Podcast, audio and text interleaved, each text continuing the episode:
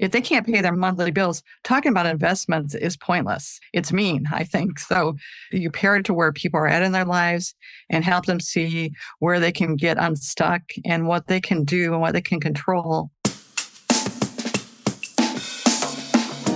Like it or not, you, me, and everyone else, we all have a relationship with money. And for the most part, it's a complicated one. My name's Sean Maslick. Welcome to the Most Hated F Word podcast. As a certified financial planner, I want to take you on a journey as we throw out the technical finance books and shift our focus towards our minds, our money, and what matters most. If you're looking to improve your relationship with money and build true wealth, you're in the right spot. Finances does not need to be the most hated F word.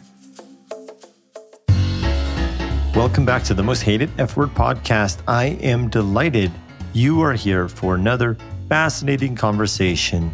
For all the new listeners, welcome to the podcast. I am so excited you are here today.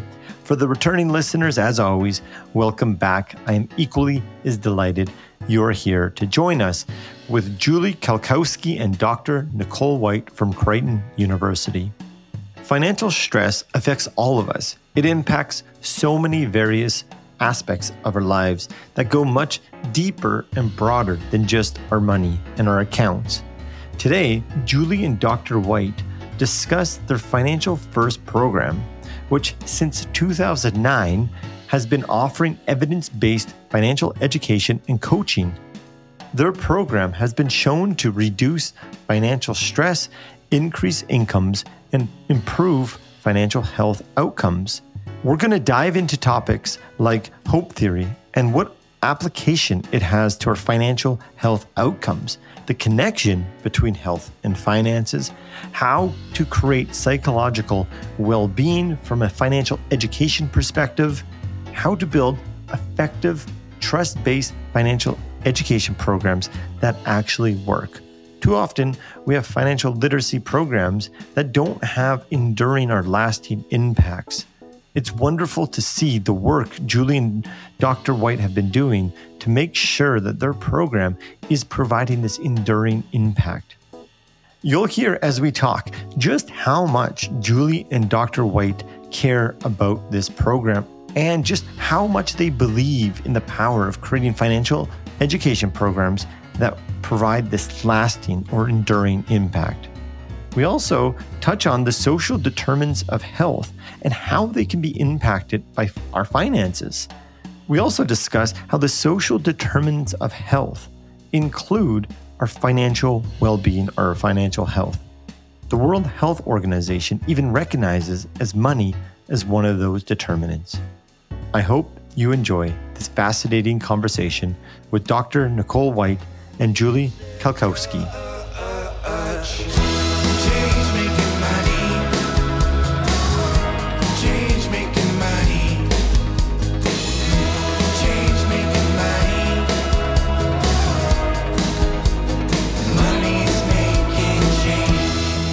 Julie and Nicole, welcome to the show. Thank you. I'm excited to have you both on my podcast. We were just chatting briefly about I spent some time online at Creighton University where you both work. And it was really through that course, the financial psychology certification, that I started this podcast. So it's a it's a pleasure to have you both on the podcast sharing your insights and your insights from the fantastic work you guys are both doing. I thought we'd start with Julie. When it comes to our careers and the journeys we take, I know for myself, my career began with a certain beliefs or desired outcome that I thought I was going to be this certain financial planner, but my expectations didn't always align with the non-linear approach I've taken to life. I understand you, Julie, you embarked on your career as a social worker with the idea you want to create this systemic change. But I heard you mention that the, and this is quoting you, the financial hells people were facing sidetracked you. Can you uh, elaborate on this turning point in your career? Sure. When I got out of graduate school, I was working with women who are transitioning from welfare to work. And the biggest issue in their lives seemed to be money. The place I was also working out of also was a food pantry. And we were just aghast that month after month, we had more and more people that needed help. So what we were seeing is that a lot of people were falling through the economic cracks in America and that a lot of families were making it. And that was just kind of reinforced. I, there was a study about, I think on American communities that came out that said 40% of the people in this country are not making enough money to pay their bills. And it's not because they're not working, it's just that expenses are such with huge increases in rent around the country, utilities going much higher, food going higher. People just aren't making enough money to make ends meet. And so when I was trying to do work, what would happen is that money kept undercutting people or you know they blow a tire and then they couldn't get to work so they lost a job that was better paying job. So I felt a lot of the month I was playing dialing for dollars, calling different churches to see if we could people's utilities on or could get their tire fixed. And that just seemed like it was needed. But I thought we got to create a more systematic approach or systemic approach so we have fewer people in these financial hells. Yeah, that when there's financial uncertainty, I, I, I can hear from what you're saying that people really experience these financial uncertainties, which kind of, I think, leads into the work that you've been really looking at, Nicole, is how this affects our social determinants of health. Can you maybe touch on how you started looking at our financial lives with the social determinants of health? Maybe just start off with explaining what are the social determinants of health? Yeah, sure. So the social determinants of health are and really, the words are beginning to change. We're calling them more drivers because we don't want people to feel like their future is determined already. These are modifiable social drivers that can make health more challenging for people. So, this might be access to food, this might be financial stability, or the, the money that you have, the resources that you have to spend on things that bring you good health.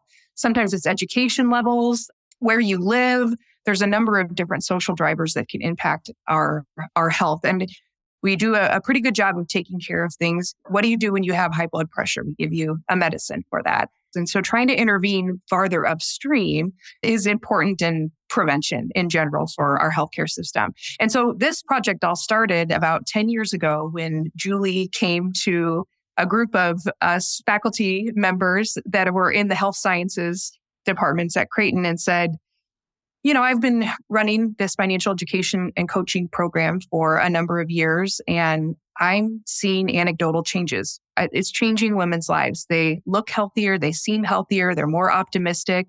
I'd like to look at the objective health measures to see if if we're making a difference. And so she asked if we would help and do some research on the programming. And that's what really started it all. That was 10 years ago. We had a pilot group where we just did some testing before they received the financial success program and then a year into the financial success program to see what types of things changed over that time. And everything has been positive since then. You know, we found good results there, which prompted funding from Robert Wood Johnson Foundation to conduct a randomized controlled trial. Again, excellent findings from that particular study. And, and now we're being funded by Diabetes Care Foundation, by the state for specific patient populations to reduce risk from diabetes and other chronic disease conditions by addressing financial stability. Yeah, so fascinating that if you can look at the financial stability, it sounds like I'm, or the financial education, from what I'm hearing you say, it has this ripple effect that really impacts our our finan- our health outcomes. Sorry, Julie, maybe take us back to I think it was 2009 when you started this project. What was the goal at the time of the project? At that time, an, uh, an opportunity became available. I'd been doing workplace financial education and had been very successful. And I was also working with a national group, a national task force for United Way Worldwide. They had just started a big partnership with the FINRA. Can you just explain FINRA for people? Financial Investor Regulatory Authority. And so they, you know, they didn't want people scamming people. So they find people when they do that. And so they had all this money and they started a foundation to support community based financial education. So what they did out of that national task force, they identified about 15 of us who are known to develop strong programming. And they came to me and said, Can you do for single mothers what you've done in the workplace? And I said, Sure. So that's when it started in 2009. We have created kind of a unique model of financial education and coaching. And it's um, nine weeks of in class training. And I am a real pill when it comes to trainers because the Federal Reserve Bank did a study and they asked Americans, would you rather talk about your personal sex life or you rather talk about your money? And they're like, we'll tell you anything about our date. Do not ask us about our money. I mean, there's so much shame in America around money. And so we know that if you're going to move forward in your financial life, you got to be able to trust the person and know that whatever you ask them, you're not going to feel stupid or shamed about the questions you need answered for you to move forward. So we do trainer auditions. We have to have really great trainers, and we do. And a lot of them are actors. And they're just really, really good at what they do. And we've got a great curriculum that we put together. Since it was based on single moms, I did focus groups and I had a single mom be the first director. What we found with the single moms is that if we could address their immediate financial problems, then they would trust us and that they would know that we were there to help them move forward as opposed to being shamed. We, we never talk about budget. We talk about, I said the diet and budgets are the new F words because it means scarcity and you, you have to restrict what you're doing. And so we call it a spending plan. So we talk about that way. You you earn this money. How are you going to spend it? We also do a year financial coaching because we found that people don't change their behavior overnight. So as they take little steps forward and they are successful, then they're able to take more bigger steps and risk more things and try different things. And why kind of we led to the health thing is that people were just they were sleeping at night their acid reflux was gone their headaches were gone. They looked better. A lot of them stopped and hugged me at target or walgreens and i didn't know who they were because they looked so much better. And that's when i went to the researchers at, at the faculty members at creighton and i said look something's going on here. That's kind of how we all got to this. And actually part of it too was when i was working with those single moms transition from welfare to work right out of grad school is that the night before I did my first presentation to a master's of public health students, I found out the third woman out of seven in the class had died before she was 53. And I was just undone. And I went to that class and I just started sobbing. I kept saying women of color should not be dying before they're 53. And that three of those seven. And so anyway, when I talked to the professor about that, she said, Julie, what you're doing by, by significantly reducing their financial stress, you're going to delay the onset of chronic diseases.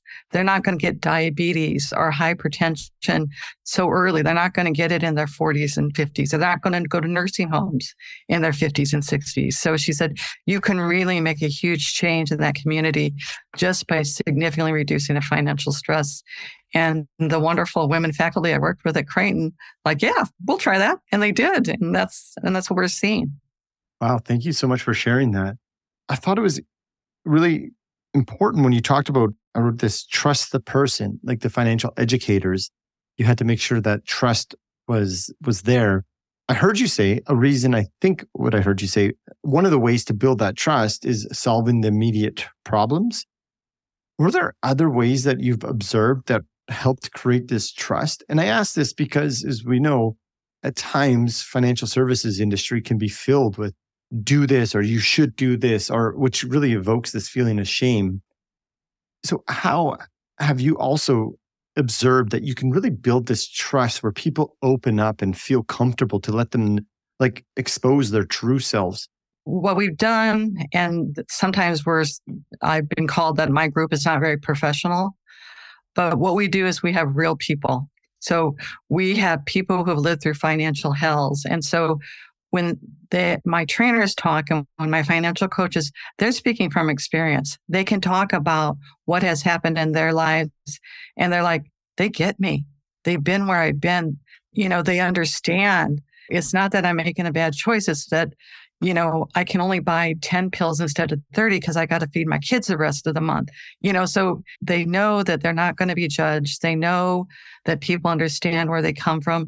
And most of my my financial coaches are people who have had really difficult financial lives and they just don't want people to go through the same financial hells that they went through. And so they can prevent that. And same with my trainers. A lot of them, we've had bankruptcies, horrible student loan debt. Payday loans, you know, medical bills. Oh my God, medical bills. So we don't even go there. That's the number one cause of bankruptcy in America. I mean, it's just crazy that you should lose your house because you came down with cancer. I mean, but we won't, I know that's not what we're just here to talk about, but I do want to let people know it can get better. You know, if we had our single moms are making 24 2 in the, that clinical trial that Nicole referenced, and if they can do better financially, then a lot of people can do that. I have so many follow up questions, but you, you, mentioned something at, at the last comment there that I want to bring in another paper where you said they can get better. So there's another paper, and, and Nicole or Julie, whoever wants to answer this, around building hopefulness through financial education and coaching. Can you speak to what is hope theory? And on the surface, we may not of integrated hope theory and financial education. But the paper was really, really interesting on how it utilized hope theory. And can you just speak to the benefits of hope? Sure. So, the idea behind hope theory is that hope is a muscle and it is a muscle that can be strengthened and hope can be increased. It's not just an emotion, but it's a it's a cognitive process. And so we can increase hope through activities that affect our patterns of thought. And so hope theory is a behavior change framework that basically says that people who are more hopeful are more likely to be successful in changing a behavior. So we can apply this to financial behaviors.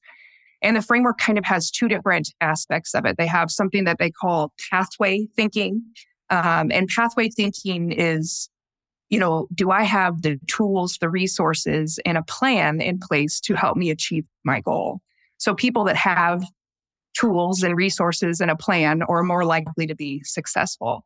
And the other part of hope theory is an agency pathway, an agency thinking.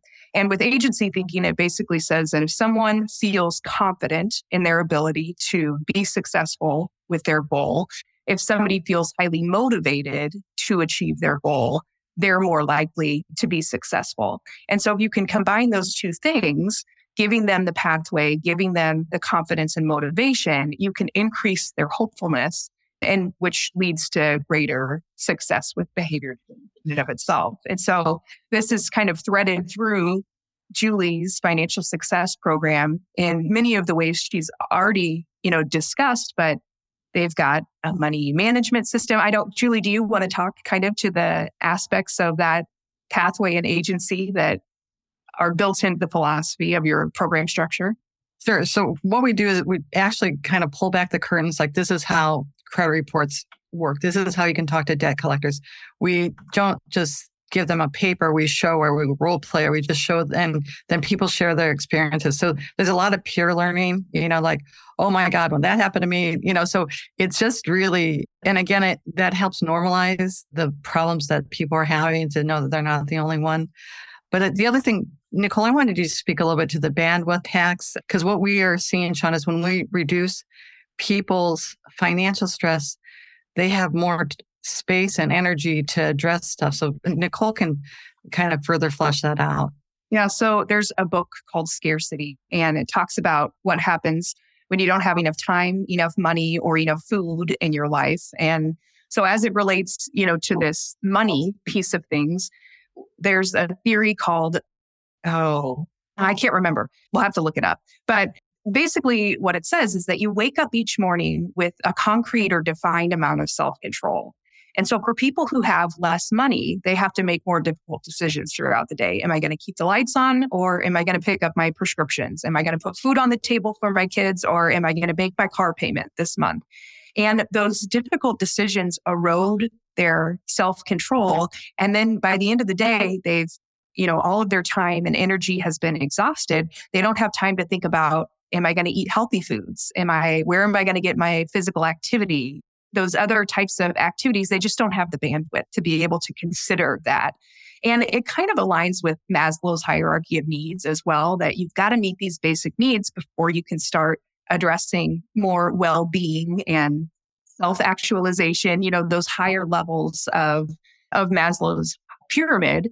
And so we take that into consideration, you know, as well. But the tough thing is that this scarcity of money and this erosion of self control increases you know, poor eating habits increases the likelihood that people turn to smoking or alcohol, you know, to cope with some of the stress that they have. And there are studies that show that people who are under chronic financial stress are more likely to drink, to smoke, to be sedentary, and to have poor eating habits. And all of those things just kind of just build on each other. And that's what really increases risk for chronic disease in the long run. It's just really interesting. And uh, I, I did read that book, and I feel like it's just a fascinating book. And I thought about that actually. It's interesting that you've wove it into the research when I was reading your papers. And my wife's actually a public health nurse, and I'm in financial services. And in the book, she talks about the two public health and financial services. And I believe it's the stress they found was the same as not having an entire night asleep on our, like the bandwidth tax that she talks about. Yeah. What did you experience, if anything at all, when, if people have these low cognitive ability right now because they have such a cognitive stress on themselves with financial scarcity, could be health scarcity, and then introducing hope do people at times meet that with resistance, being like, hope, I have no hope. I've got, so to speak, a broken leg and you're trying to get me to walk. How do you start to integrate in hope so that they could start to, I, I like this agency thinking, how they could start to, to develop this. But I'm just wondering when, when they're in that like fight or flight moment, how do people receive hope? I don't know if they receive hope, but what happens is we just give them small actionable steps. So the first night of mm. class, mm. what we do, Sean, is we hold up a pencil case and it's empty and say, everything that you spend, get a receipt and put it in your pencil bag and come back the next night of class. So the second week of class, we have a whole other pencil cases. And I don't know what it is, but since 2009, there's a woman who has every receipt that she's gotten for the whole week. More than half the people had nothing. And the, the others that have had one or two receipts, they're like, well, you know, I only did one or two receipts and I, I, I can't do this. And then my trainer always says, Hey, hey, how many receipts did you save all last year? And like, well, none. She's like, you got that. You've already done more for your finances in one week than you did all last year. You can do this. And so we don't give like, oh, everything's going to be fine. It's all happy mm-hmm. cards.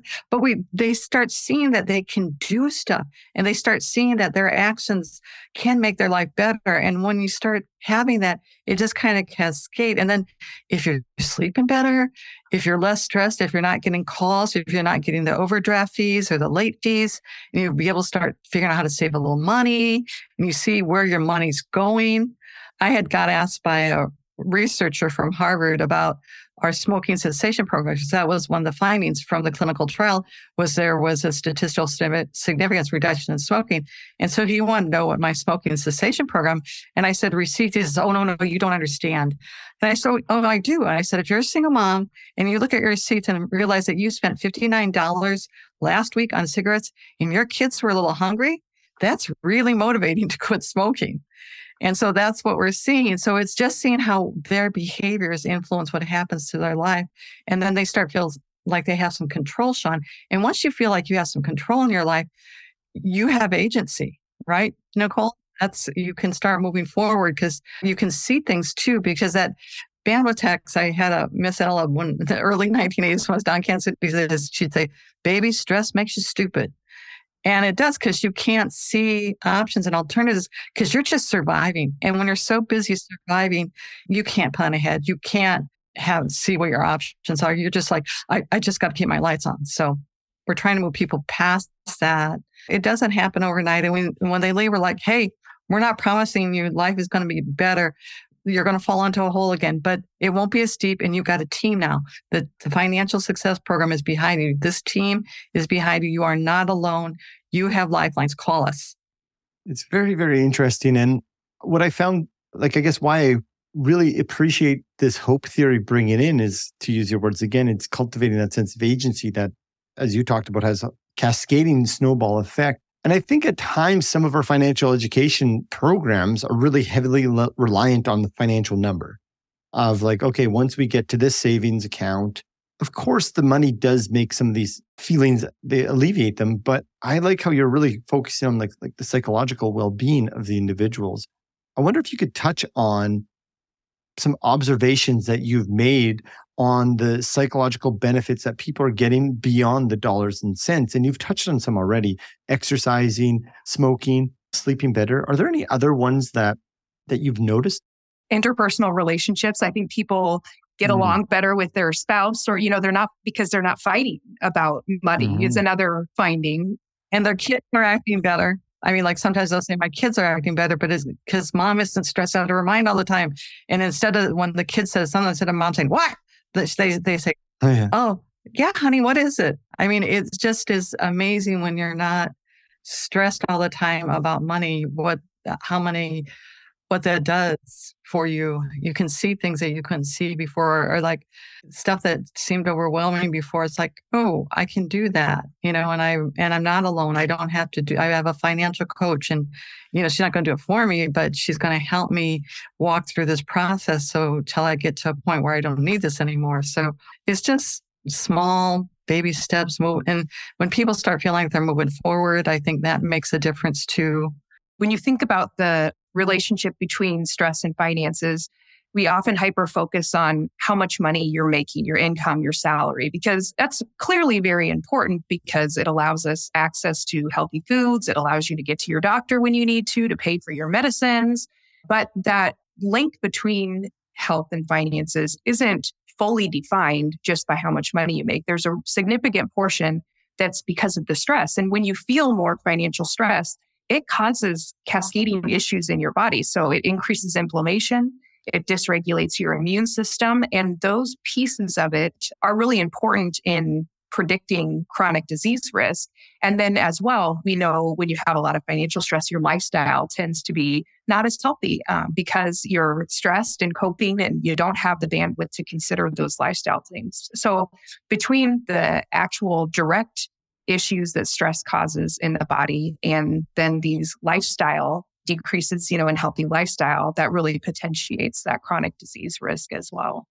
One kind of really tragic example one woman said about five weeks into the, uh, the nine week class she said you know i'm not drinking a bottle of wine every night. I just i'm not doing it sunday through through thursday and i do do that on friday and saturday but so she was just so stressed out of her mind. The only way she could cope was to drink herself to sleep every night. And and now she's just from seven bottles of wine a night, uh, a, a week to two. But I mean, people just cope because they don't know who to talk to. They don't know who to turn to.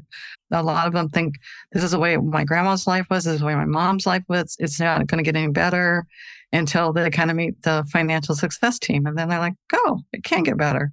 And then really initially how the when this program it was all word of mouth people like you help my coworker you help somebody from my church you help.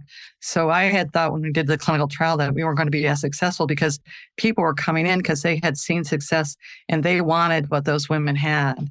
And the program i uh, this is all funded. I have to raise all the money for this program. So it's all funded by grants and i could always get grants to do financial education and coaching for single moms, but I couldn't get it for other populations. So that's kind of why we had focused on single moms. Now it's open to everybody, but but you have to have type 2 diabetes for one program and you have to be an adult who is receiving Medicaid benefits in Nebraska for the other. So it's all kind of contingent on funding. I think one of the, just to add to this thought about is it the money or is it the psychological piece of it? And so, a really interesting finding from the randomized control trial one of our primary outcomes was looking at changes in income for the participants. And what we found was that on average, mean annual income increased by 20%, and the people who were receiving the financial education and coaching. But, and so we wanted to know, you know, is the decrease in financial stress because they have more money, you know, to to use and to work with on a daily basis. So we did a sub analysis of the people who had a reduction in financial stress to look to see how much of it was predicted by an increase in income. And what we found was that it wasn't predicted by the increase in income, that even people who were, were having the same income level throughout the duration of the study had reduced financial stress. And we didn't have a chance to figure out exactly why, but our thoughts on it are that they were their financial behaviors had improved. So they were saving more, they were spending less, they were changing their financial behaviors. And so they had more stability with the income that they've been making consistently and steadily over the course of the year that we followed them. Wow, that that is really interesting. And I mean, that goes like you're creating real change, not just like because if it was the income, the rise in income, and that caused the psychological changes, well, if the income is changed for some reason in the future, then perhaps the psychological benefits would decrease. But that's neat how that wasn't the case. And we're hoping it'll trickle down to their kids. So their kids see mom's behavior change and they, they see how life was before the program and how life is after the program. And it's kind of like the moms are modeling for their kids, you know, how to make your finances work, even if you're not making a lot of money. I would have to assume so when we know how much socialized learning comes from watching mom and dad or whomever is in the household. So ah, such profound changes. We've been talking a lot about this financial coaching and education. Can you just help? I know we're taking a step way back, but I think it's important. What is your view on financial education and coaching? Maybe differentiate the two. And I ask this because from what I'm hearing, this is not gathering people in the classroom and going through theory and this is how you do a spending plan per se. I hear this is really embracing, I guess, the theory of coaching. You know, when we started this program, I, I didn't want to do financial education. I wasn't going to do financial education because they had started doing financial education, I think, in the late 70s in America. And I saw that it didn't change the damn thing. And I thought, I'm too old mm-hmm. To get into something that's not going to really help people change their lives. Not going to do it. But there was a woman from the Federal Reserve, Sharon Omek, and she was a pain in the butt. And she kept saying, let's do workplace financial education. Finally, she wore me down. So we did workplace financial education. And then a year after the program, I walked in and this woman's like, Julie, Julie Kalkowski. And she's hugging me like, and I couldn't move. And I looked at her and I got nothing. And I was like, well, how are you? And she's like, oh my God, my life is so much better. You're telling me my life would get so much better going through this program. And she talked about how she lost 40 pounds. She's not fighting with her husband anymore. Kids doing better in school. And, and I'm like, God, this is really good. I mean, I knew it'd be good. that good. And she said, and you don't know who I am. And I said, you're right. And she said, Well, I'm Angie. I've lost 40 pounds. I'm off my high blood pressure, two medications she was off. So it's like, Oh my God, this is great. You know, it's really so that's when I kind of drank the Kool Aid about how financial education, if you structured it so you could actually help people change their financial behaviors, then it was worth investing your time and energy into. But just talking to people about investments is like, if they can't pay their monthly bills, talking about investments is pointless. It's mean, I think. So you pair it to where people are at in their lives and help them see where they can get unstuck and what they can do and what they can control and then move forward. And you know sometimes it's going to take a couple years to dig out where they are but then if they've got a plan like she told me she's like we're we've got 17 months to go on our plan but we are paying down debt every month and we're going moving forward and that's what you know she was just thrilled and she just you know she said it's great. She said the only time i used to talk to my husband was when we fought about money and now it's like a second honeymoon and so that's when i i just think that whole thing about how it's not what you do with finding or what you teach is about how you teach it. So if you can connect it with, you can engage people. And when we do trainer auditions, we had one woman who had done professional training in a big city for 25 years. And she wanted to work with us because she'd moved back to Omaha. But she walked in in her Jimmy Choo shoes and a Chanel um, suit. And we just knew the women would not ask her anything because she made what she was wearing cost more than they made in a month. You know, so it was kind of like, you know, so we just really want people to understand they're not stupid. There's nothing to be ashamed with. If you're stressed out of your mind about your money, you're a normal American, but there are things you can do about it. And so that's what we talk about. That's what we focus on class. What are some things you can do about it? So that's I think that's why it works well. That's why we have a really great retention rate. And because most people think I'm out of my mind to do nine weeks of financial education. They're like, mm, good luck with that. It's like, hey, it's been working since 2009. I'm not going to change it now. Super, super interesting. Just how a you could tell how much you enjoy doing this. And uh, I mean, I can imagine experiences like the Angie story really would resonate with you to see that you're making a difference. I can't remember the TED talk, but the point of the TED talk was you might not be able to change the entire world, but you can change one person's perspective of the world. And it seemed like you did that with Angie and I'm sure many others. Yeah. Nicole, from from the researcher perspective, what have you observed that may, I don't want to say surprise, but may have, yeah, let's use surprised or piqued your interest the most as you observe what Julie has been doing for the last 20 years or since 2009? Yeah. Yeah.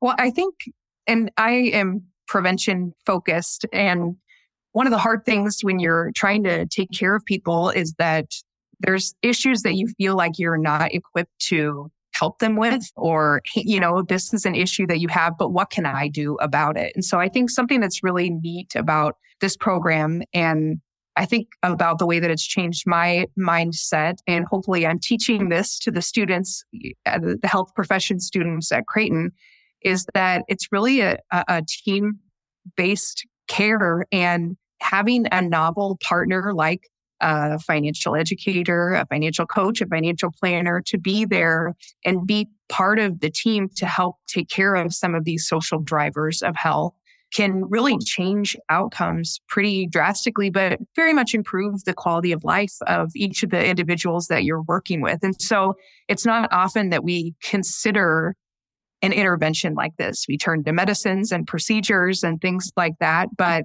um, I hope that we see more of this. And I hope this type of programming becomes more readily available to people who could benefit from it because it has definitely made a difference in the lives of the individuals that we put through the studies, you know, our, mm-hmm. our guinea pigs that we've studied in this way. But I think it really just teaches us that we, if you're treating a patient, you need to treat the whole person. And that includes their financial status and, you know, those woes, as well as all of the physical things that we tend to more traditionally look at as providers. You were just making me think is one day, if we dream really hard, could this be prescribed from a physician? I think that's the end game of our hope with our research is that Julie, this poor soul, has been knocking on doors and trying to raise money.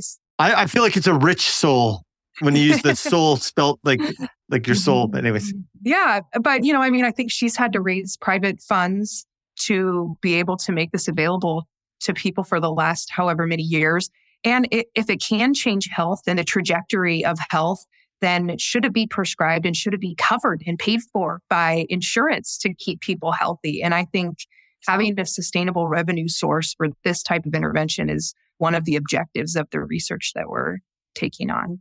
So we're not dreaming big or anything, Sean. You know, just. I think you are, and it's good. Maybe someone listening will uh, throw a donation in.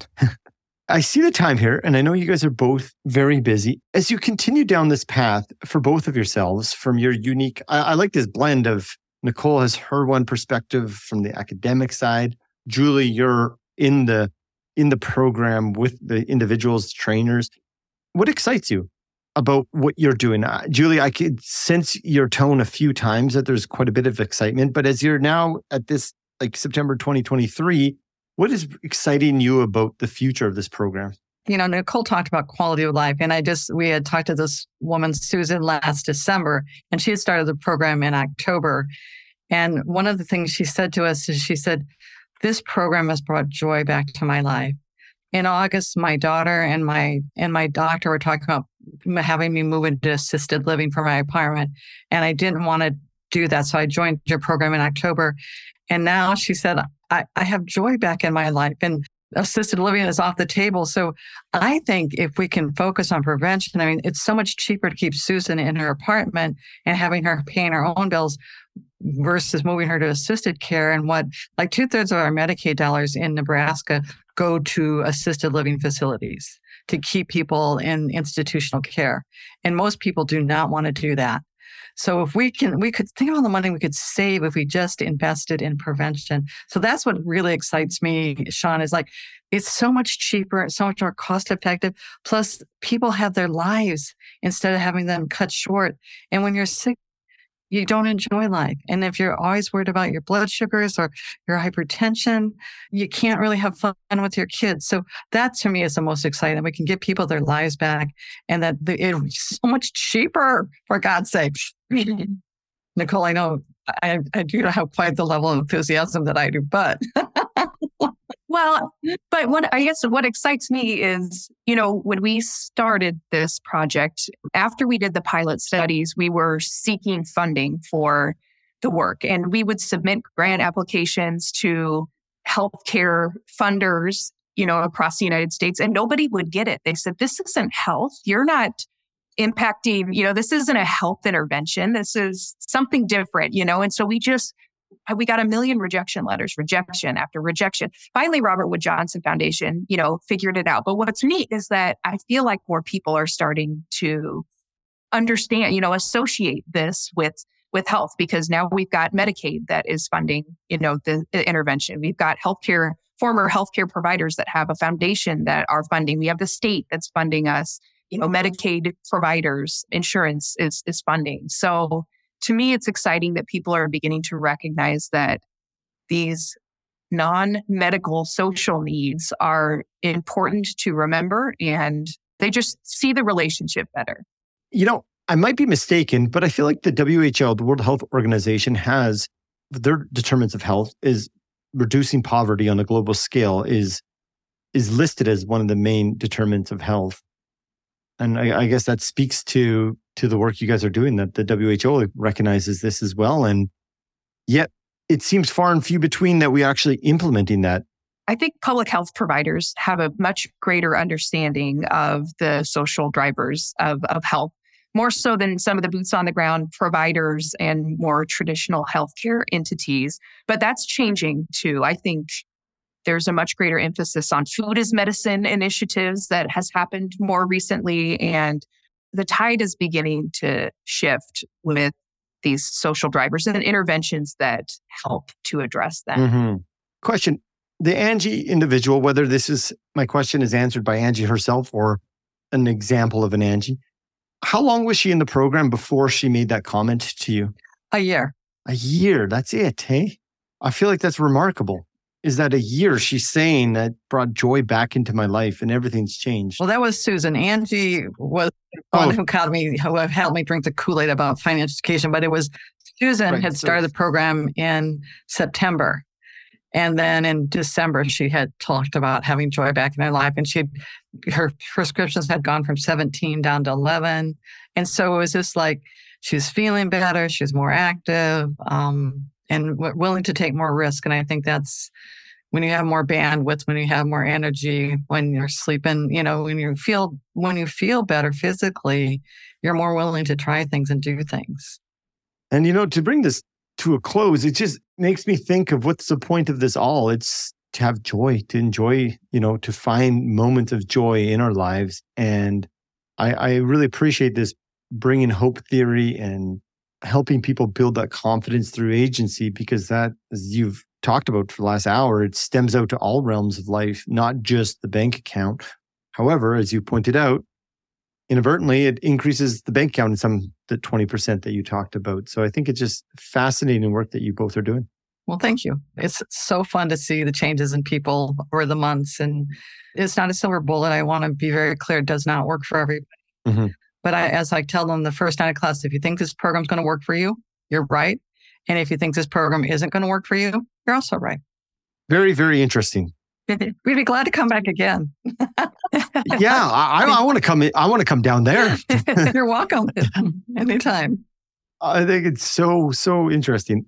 So, a question that I've asked every uh, every guest so far, the last over 150 people, is now this is turning more personal side a lot of my podcast is around cultivating a happy and healthy relationship with money. So let's imagine you both are at end of life and you're sitting on a front porch looking out at a view, could be anything that brings you peace, ease, and contentment.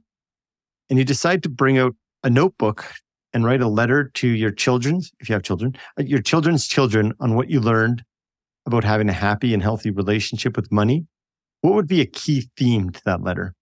For me, it would be the tagline that Dulce, one of the first women who went through our program, she said, Before your program, money was controlling me. Now I am controlling it. So don't let kind of money be the driver of your life, be the major factor in your life, but you can control it by what you're by the choices you make. And sometimes I don't want to that's I'm just really clear that when you're poor, your choices often all the choices are bad.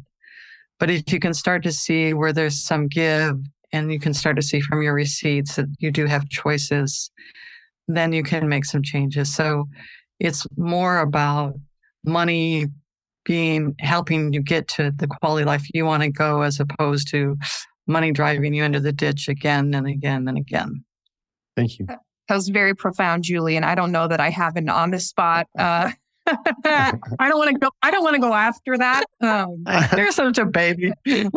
but yeah, I, you know, I, I, I think finances and your spending play an important part in your health and your well-being, and so managing that is in is is a, a great way to take care of yourself and hopefully provide longevity and lots of good quality of life and, and lots more years in your life as well. Well, thank you, Nicole. Thank you to both of you. Thank you so much for not only joining me, but the found work that you both are doing. Yeah, this was fun. Yeah, thanks for having us. Yeah, and it's an honor to get to do this work. You know, having to get up and you get paid for making people's lives better, right?